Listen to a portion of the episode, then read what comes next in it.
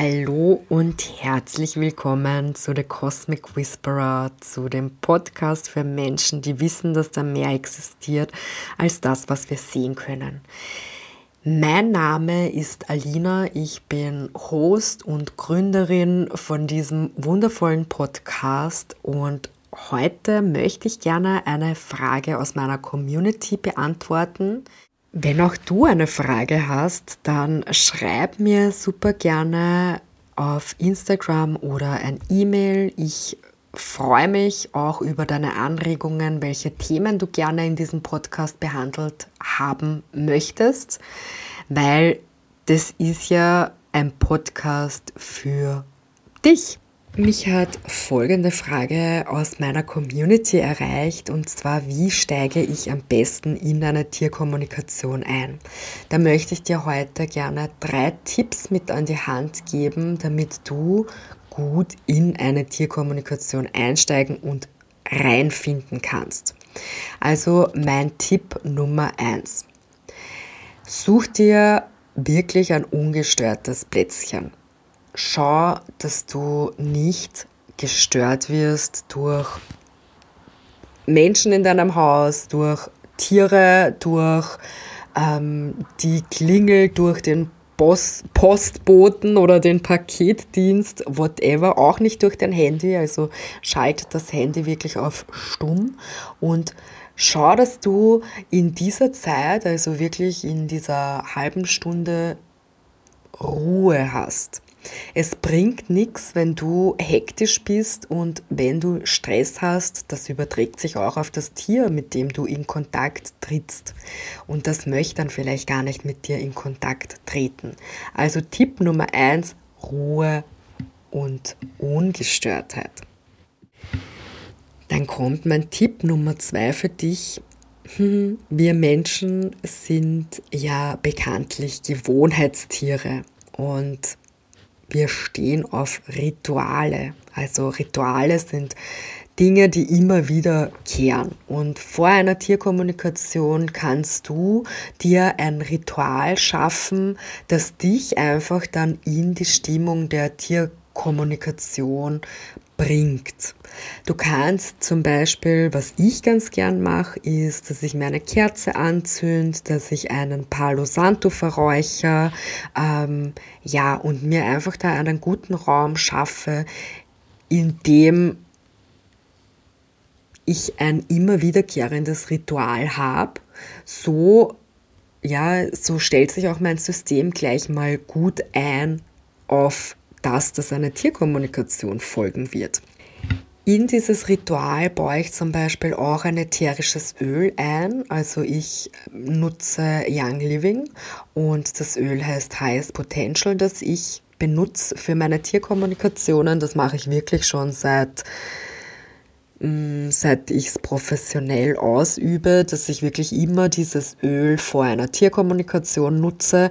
In letzter Zeit, muss ich ganz ehrlich gestehen, mache ich das gar nicht mehr so regelmäßig, einfach weil ich es nicht mehr brauche, ja, weil ich einfach dieses Ritual, dieses Öl und so weiter, das brauche ich nicht mehr, um gut in einer Tierkommunikation zu finden, aber einfach auch, weil ich schon Profi bin, ja, also das hat jetzt, hat lange gebraucht, bis ich da ohne meine Rituale irgendwie auch gewusst habe, okay, ja, jetzt steige ich am besten in die Tierkommunikation ein. Also schaff dir wirklich ein Ritual. Ätherische Öle, Düfte sind einfach auch gut, dass dein Hirn eine Synapse, eine Verbindung bildet zu dem, was eben bald kommt. Und das ist das Tiergespräch. Und mein Tipp Nummer drei, ich weiß ja, dass wenn du die Tierkommunikation lernst oder ganz frisch gelernt hast, dass dann sehr oft einfach Zweifel da sein können, ob das jetzt deine eigenen Gedanken sind, ob das jetzt ähm, ja, dein, deine eigenen Gefühle sind oder ob das das Tier ist.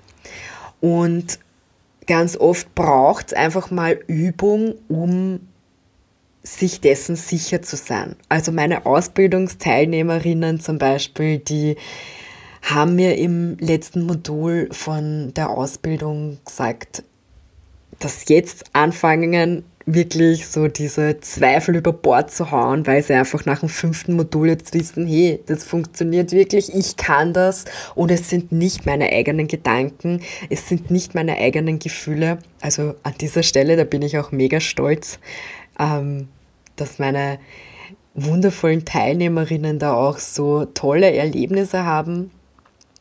Ja, also wie du am besten dich frei machst von deinen Gedanken, ist natürlich auch individuell, ja. Manche mögen es, eine geführte Meditation zu machen. Das mache ich zum Beispiel auch in meinen Kursen, ähm, dass ich da die Teilnehmerinnen in eine Meditation, in eine geführte Meditation bringe und ihnen das Tier vor ihr inneres Auge hol, holen lasse.